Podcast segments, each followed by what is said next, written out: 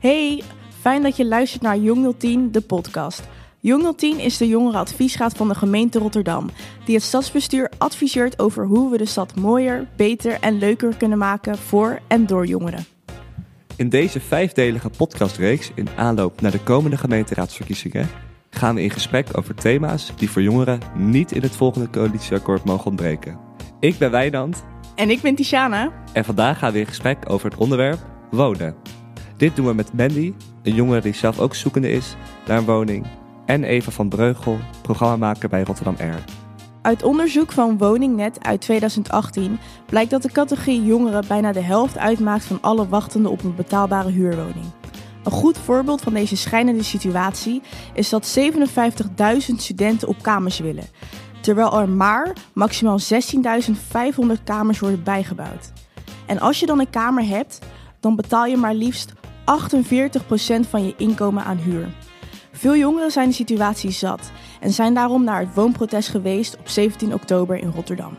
Zo'n 7000 mensen lieten weten dat ze dit niet meer pikken. Ook Mandy was bij dat woonprotest. Welkom Mandy. Kan je even iets korts over jezelf vertellen? Dankjewel. Ik ben uh, blij dat ik hier mag zijn. Zoals je al zei, ik ben Mandy. Ik ben uh, 24 en in het dagelijks leven geef ik zwemles. Wat is jouw huidige woonsituatie? Nou, op dit moment uh, woon ik weer bij mijn moeder. Ik heb wel tijdelijk uh, op mezelf gewoond of in, in mijn geval samen gewoond. Maar um, ja, helaas toen dat uh, over was, ben ik weer uh, noodgedwongen teruggegaan naar mijn moeder. Dus uh, als ik het goed begrepen heb, je bent al 24. Je hebt ook al twee jaar een vaste baan, maar je bent al vier jaar op zoek naar een woning. Ja, klopt. de vier jaar is een beetje gebaseerd op hoe lang ik ben ingeschreven op Woonnet. Dus dat is wel echt de periode dat ik serieus op zoek ben naar een woning. Hoe voelde dat voor jou om zo lang op zoek te zijn naar een eigen woning? Het is gewoon heel erg frustrerend, omdat ja, er, het einde is ook nog niet in zicht. Dus misschien worden deze vier jaar wel zes jaar, misschien wel acht jaar. Ik weet het niet. Het is gewoon heel erg onzeker. En ja, vooral die onzekerheid, dat maakt het gewoon heel erg lastig. En waar ben je uh, in je zoektocht naar een eigen, eigen plekje eigenlijk tegen aangekomen? Ja, ik denk tegen meerdere dingen. Ik denk dat het heel lastig is om in deze periode sowieso eisen te stellen aan een woning. Uh, je zal het maar met iets moeten doen wat überhaupt uh, beschikbaar is.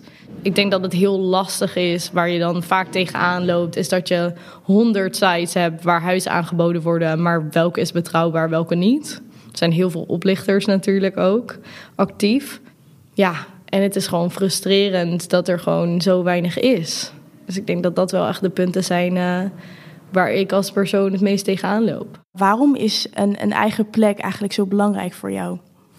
Nou ja, ik denk toch zeker um, als je ouder wordt, dan uh, houdt het je toch tegen in je ontwikkeling. Bijvoorbeeld vriendinnen die wel het geluk hebben um, om samen met een partner een huis te kopen of te huren, uh, die zijn nu ja, aan het nadenken over kinderen. Nou, dat is voor mij al helemaal geen optie, omdat ja, ik kan niet bij mijn moeder wonen en um, overtuigend zeg maar zeggen van ja, ik ga nu uh, beginnen aan kinderen. Um, nou ja, hetzelfde is natuurlijk voor andere vervolgstappen van je volwassen leven. Um, samenwonen is daarin toch wel, of samenwonen of alleen wonen is toch wel een beetje de eerste, eerste stap, zeg maar. En ja, en als dat al wordt tegengehouden, dan uh, wordt het wel lastig. Dat kan ik me zeker super goed voorstellen. Uh, iemand van uh, Jong 010 heeft ook aangegeven dat, ja, uh, jij zat al vier jaar op Woonnet ingeschreven. Die zegt van, nou ja, eigenlijk zou je eerder moeten inschrijven op zulke platforms. Wat vind jij daarvan? Um, eens, alleen dan moet je dat ook wel weten. Uh, want vier jaar geleden kwam ik erachter omdat iemand tegen mij zei: Hey, sta je al ingeschreven op Woonnet? Dat Woonnet überhaupt bestond. En ja, ik had me eerder in kunnen schrijven, maar dat had ook twee jaar geweest. Twee jaar eerder. Want ik heb me op, op mijn twintigste ingeschreven. Dus ja, hoeveel scheelt dat dan? Dat is dan natuurlijk ook de vraag. Dus ergens ben ik het ermee eens. Maar ja, uiteindelijk blijft de wachttijd nog steeds hetzelfde. Als iedereen zich op hun achttiende gaat inschrijven, heb je hetzelfde effect. Ja, en jij was ook uh, bij dat woonprotest op 17 oktober. Waarom stond jij daar precies en wat vond je ervan? Ja, klopt. Ik was bij het woonprotest eigenlijk om twee redenen. Eén, omdat ik uh, het heel erg belangrijk vind dat iedereen gewoon onderdak heeft. En twee, omdat een, een groot deel, zeker in Rotterdam, van het woonprotest is gebaseerd op de sloop van de Tweebosbuurt. En daar heb ik zelf ook gewoond, uh, in een tijdelijk verhuurwoning dan wel. Maar um, ja, vooral de mensen in de buurt. Je merkt dat het hen zoveel pijn doet dat ze eigenlijk uit hun woning moeten. En ja, ook niet weten waar ze heen kunnen of moeten. Dus ja, dat geeft me ook wel uh, heel erg aan. Zie je dit ook bij, uh, bij vrienden om je heen, bij andere kennissen die je kent? Hebben die ook heel erg veel moeite met het vinden van een woning? Ja, absoluut. Zeker onder mijn vrienden um, woont eigenlijk iedereen nog thuis. Dus ja, je merkt gewoon dat iedereen steeds langer ook noodgedwongen thuis woont. En ik heb echt regelmatig vrienden die, die mij appen van... ja, kunnen we dan niet gewoon uh, met z'n allen samenwonen? Of is er geen andere optie? Of gewoon, je merkt gewoon de frustratie bij iedereen. En ja, dat is ook wel echt vervelend. Ja, nee, dat, dat snap ik echt heel goed. Wat zou jij in de komende vier jaar voor jongeren willen zien gebeuren op dit thema? Nou, ik denk gewoon een stukje meer, meer zekerheid en meer duidelijkheid. Um, want dat ontbreekt gewoon heel erg. Want je bent op zoek en je hoort overal: oh, er is een woningcrisis en het is allemaal. Um, ja, één groot drama op de huizenmarkt. Maar je hoort niet wat eraan gebeurt. Um, wat zijn de vervolgstappen. Kijk, in de politiek roepen ze wel van ja, dan gaan we zoveel geld steken in huizen. Maar ja, mij zegt dat niks. Ik uh, zou liever concreet willen horen wat we eraan gaan doen. Of, of wat de mogelijkheden zijn. Of dat er nog alternatieven zijn. Dat. Want volgens mij ben jij zelf ook op zoek naar ja, je eigen ja, plek. Zeker, ja. Ik ben ook zelf al uh, inmiddels anderhalf jaar op zoek. Maar dat is dan al voor een kamer. Dus uh, laat staan, dat lukt nog niet eens. Dus dat is ook wel... Ja, kan je nagaan. Dus ja, jij begrijpt zelf ook natuurlijk heel goed hoe vervelend dat is en ja. hoe frustrerend het is. Um, ja, dat je daar gewoon niet aan kan komen. Ja. Dus je zoekt eigenlijk naar een concrete oplossing of misschien een alternatief. Ja, ik denk het wel. En ik denk dat heel veel jongeren daar eigenlijk naar op zoek zijn. Want ja, de dingen die natuurlijk geroepen worden door grote politieke partijen, ja, wordt daar ook echt iets mee gedaan, weet je. Uh, dus dat is heel lastig. En dat is denk ik toch voor heel veel jongeren een te ver van hun bedshow... om daar echt uh, serieus iets aan vast te hangen. Dankjewel Mandy, fijn dat je verhaal met ons wilde delen. Hallo, ik, uh, ik ben Maria Volk. Ik zit ook bij Young 010 en ik heb een gedicht geschreven. Het gedicht gaat over um, de enorme hoge huurprijs op het moment. En uh, dat het voor studenten behoorlijk lastig is om uh, een woning te vinden. De heer Drachten, huisbaas, verhuurt huizen, boven en onder de Maas. Aan studenten, soms oma's.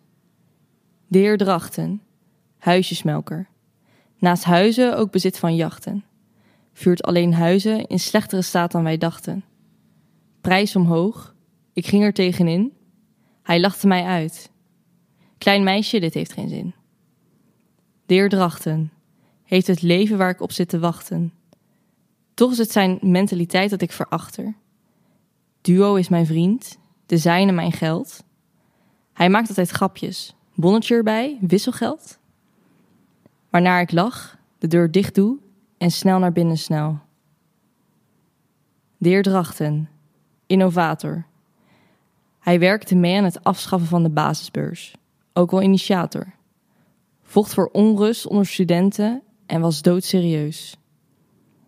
De heer Drachten, egoïst, ziet zichzelf als finalist.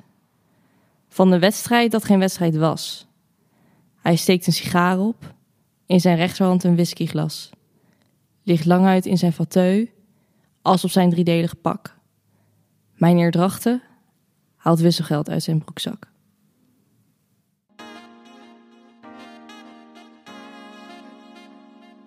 We zitten hier nu met Eva van Breugel van Architectuurinstituut Rotterdam. Welkom. Dankjewel. Uh, je bent programmamaker bij Rotterdam Air. Uh, wat houdt dat in en wie ben je? Stel jezelf even voor. Yes, R is het uh, Architectuurinstituut van Rotterdam. Dus dat is eigenlijk het, uh, het lokale architectuurinstituut wat praat over en met de stad. Dus wat er allemaal gebeurt in de stad. En als programmamaker ja, ben ik eigenlijk verantwoordelijk om te zorgen dat verschillende thema's, verschillende programmalijnen gevuld worden met de inhoud vanuit de stad. En dat de stad betekent eigenlijk uh, iedereen die zich betrokken voelt bij de stad rondom architectuur, stedenbouw, uh, nou, planologie, landschap. Uh, dus dat is eigenlijk veel in samenwerking met de gemeente Rotterdam, afdeling stadsontwikkeling, maar ook cultuur, wat weer binnen maatschappelijke ontwikkeling valt.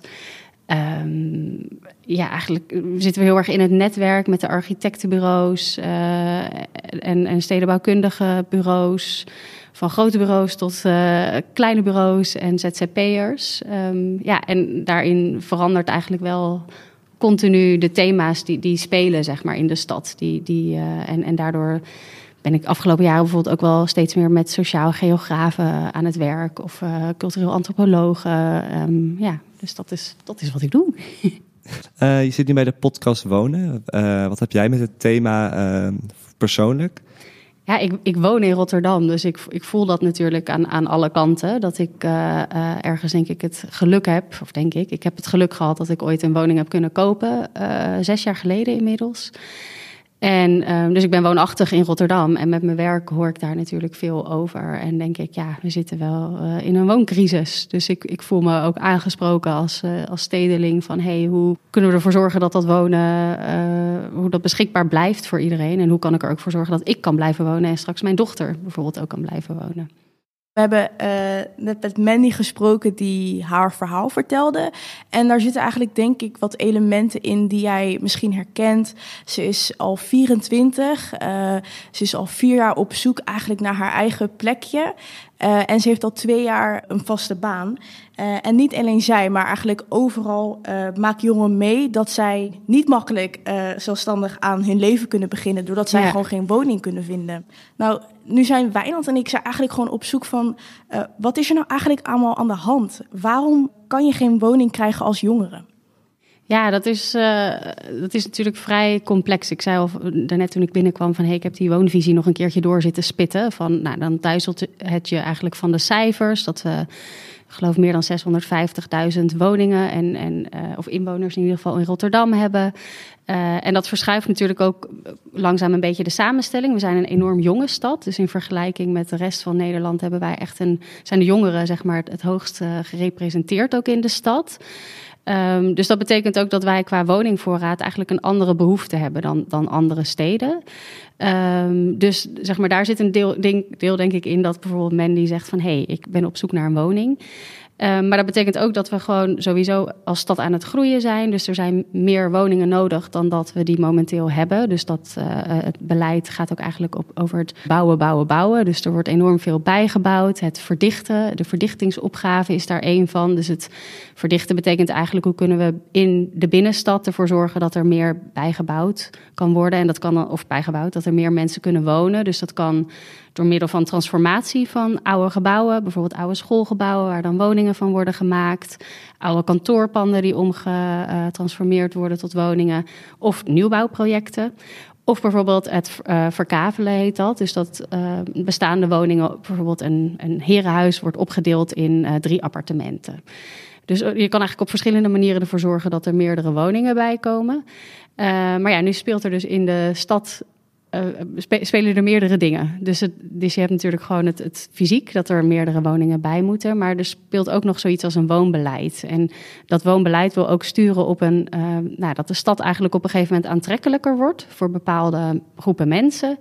Uh, en ik denk dat daar best wel de crux zit. Dus letterlijk dat bouwen, bouwen, bouwen. En bouwen, bouwen, bouwen is ook wel iets wat dus erg vanuit de markt komt. Dus dat gaat erg ook over het creëren van waarde in een stad. En uh, als je ook naar het woonbeleid kijkt, Ehm, daar worden ook een soort vergelijkingen getrokken met de Rotterdamwet. En in de Rotterdamwet is nu ook aangetoond dat we daar, tenminste Vers Beton heeft daar een onderzoek op gedaan, dat we daarin discrimineren. Dat dat namelijk betekent dat uh, bepaalde groeperingen, uh, over het algemeen mensen met een migratieachtergrond, geweerd worden uit bepaalde wijken. Um, dus je ziet eigenlijk dat die gelaagdheid ingewikkeld is. Dus dat je ziet van oké, Enerzijds ben ik, uh, kan ik niet woonachtig zijn, want ik kan geen huis vinden, want de huizen worden te duur. Uh, en anderzijds is, is er ook wat aan de hand dat de gemeente inzet op meer midden- en hoogsegment woningen. Um, waarbij ze eigenlijk willen zeggen, we willen een soort uh, gem meer gemeleerde stad krijgen. en dat doen ze aan de hand van inkomen. Ik ben er ja. zelf vrij kritisch op, maar dat is dus een, dat is een soort beleid, Criteria, actief beleid, ja. wat er gevoerd wordt. Um, dus dat betekent dat je dan een bepaald hoger inkomen moet hebben om uiteindelijk een woning te kunnen vinden. Uh, en daarbij, um, toevallig vanuit R hebben we ook uh, woningmarktcolleges en de doordenkavonden samen met Recht op de Stad. En gister was er, gisteravond was er ook weer eentje en dat ging ook echt even over laten zien dat de gemeente bepaalde. Um, nou, die berekent bijvoorbeeld de sociale huur, dat die vrij hoog is in Rotterdam in, in uh, vergelijking met andere steden. En sociale huur betekent een woning, geloof ik, tot om en nabij 623 euro. Geloof net onder de, of 629, net onder die verhuurdersheffingsgrens. Um, maar goed, 624 of 29 euro vind ik natuurlijk nog, nog steeds redelijk veel. En daarna, de gemeente is dus echt in aan het zetten om dat midden- en hoogsegment, om dat meer naar de stad te krijgen met het idee dat we meer economische welvaart creëren en daarmee dus een, een aantrekkelijkere stad en een, ook een, een rijkere stad uiteindelijk krijgen.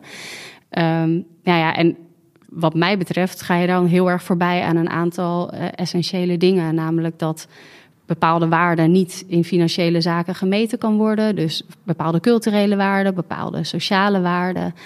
Um, dus er wordt echt gekeken naar inkomen. En dat is natuurlijk maar één, één van de onderdelen die een gezonde, gemeleerde stad maakt. En daarnaast is het dus volgens mij het probleem in de markt nu zo dat er meer mensen op zoek zijn. Dat is, dat is gewoon zo. Dus men die zoekt al vier jaar en er zijn niet voldoende woningen voor het segment waar zij voor zoekt. Ja.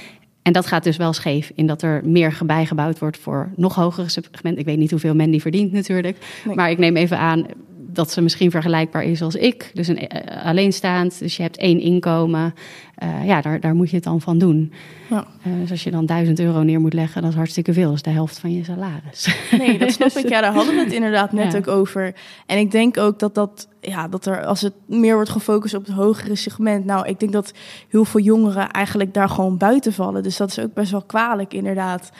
Um, Ja, en je hebt natuurlijk ook een soort tussen. In een stad moet je natuurlijk eigenlijk ook zorgen dat uh, als je bijvoorbeeld thuis woont en dat er vervolgens meerdere uh, vormen van wonen in een wijk ook aanwezig zijn. Dus dat je natuurlijk niet direct misschien naar die eensgezinswoning gaat, maar dat je zegt: Oké, ik ga eerst op kamers met, met een paar vrienden en dan uh, kan ik op een gegeven moment mijn eigen appartement en vervolgens wil ik op een gegeven moment een wat grotere woning, want ik wil toch kinderen of nou ja, wel, welke situatie je ook wil hebben. en, en blijkbaar is dat dus niet beschikbaar. Dus men die geeft eigenlijk aan, hey shit, ik wil wel, ik, wil wonen alleen, maar dat, dat lukt niet. Ja. ja.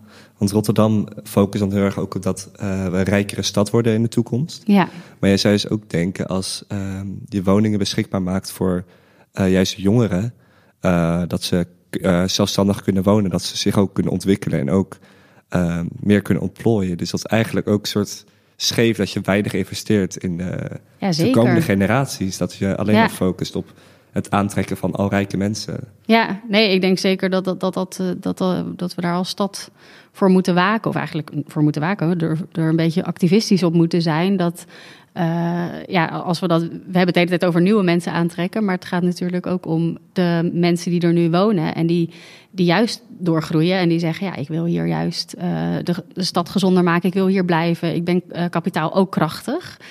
Ja. Alsjeblieft, hou me. Maar, maar zie jij ook ja. de stad al veranderen op dit moment? Dat je, omdat het natuurlijk al langere tijd gebeurt. Ja. Zie jij al dat er ander publiek wordt aangetrokken door de stad, naar de stad? Ja, ik, ik, ik denk dat wel te zien. Ja, ik, ik denk dat je, uh, als ik van vrienden uit Amsterdam hoor, dat die allemaal toch ook wel naar Rotterdam gaan kijken, omdat Amsterdam onbetaalbaar is en ze toch in een grote stad willen wonen. Uh, ja, dat, dat dat wel wat anders aantrekt. Plus, ik denk wat we echt als een verandering zien uh, in vergelijking met andere grote steden, dat je op een gegeven moment beleggers hebt. Dus beleggers zijn mensen die uh, niet per se natuurlijk hier komen wonen en dus in die zin ook niet helemaal meedoen in de stad, maar wel doen, meedoen aan de markt. Dus die drijven de prijzen enorm op. En die maakt het niet zoveel uit uh, hoe snel zij hun rendement terugkrijgen. Als ze dat rendement uiteindelijk maar terugkrijgen. Dus dat betekent dat die vervolgens een tonnetje op een huis leggen van vier ton uh, of drie ton of twee ton. Uh, waar, dat, een ton, hallo. ik weet niet hoe het met jullie zit, maar dan weet je, dat is, dat is, uh, dat is veel geld. nogal veel geld voor de gewone, voor de gewone mens. Ja. Terwijl dat voor een investeerder uh, ja, een, een, ander verhaal is. En nou, daar heeft de gemeente nu wel die, die zelfbewoningsplicht opgesteld. Volgens mij per, ja, per 1 januari. 1 januari, inderdaad.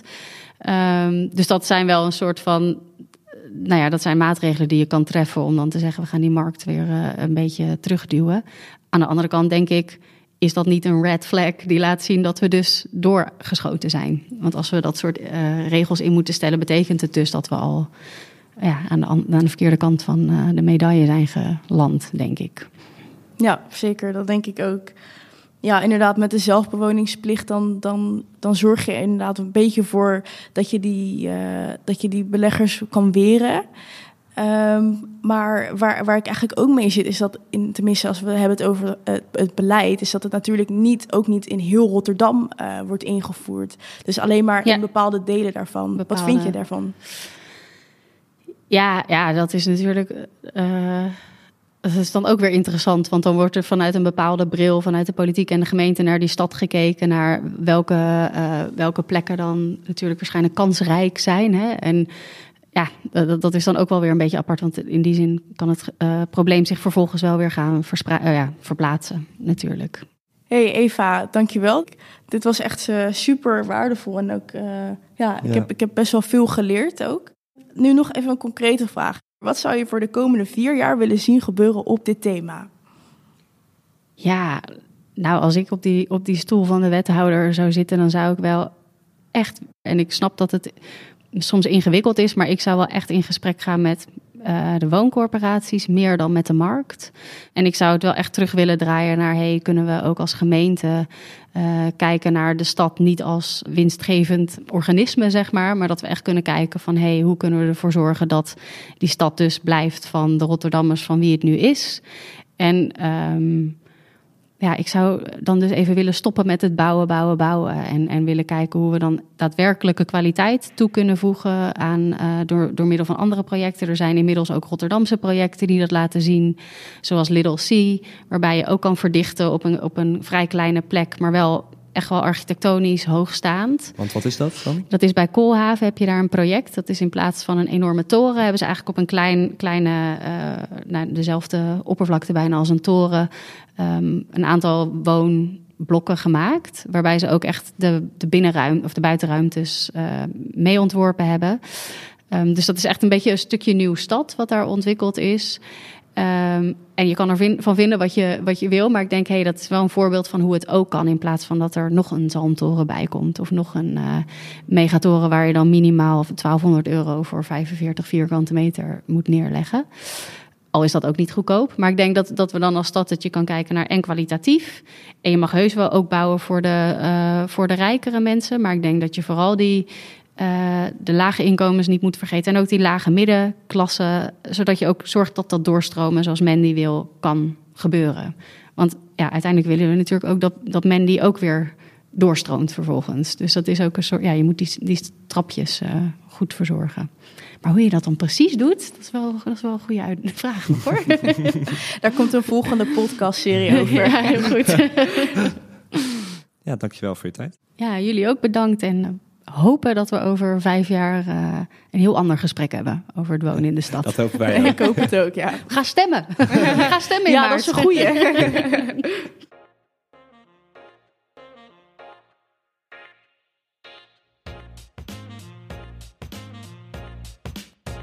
Zo, dat was hem dan weer. De laatste podcast alweer van de reeks. Ja, we hebben echt superveel geleerd de afgelopen weken. Ja, echt uit elke podcast hebben we weer een wijze les kunnen trekken. Um, wat neem jij mee uit deze podcast?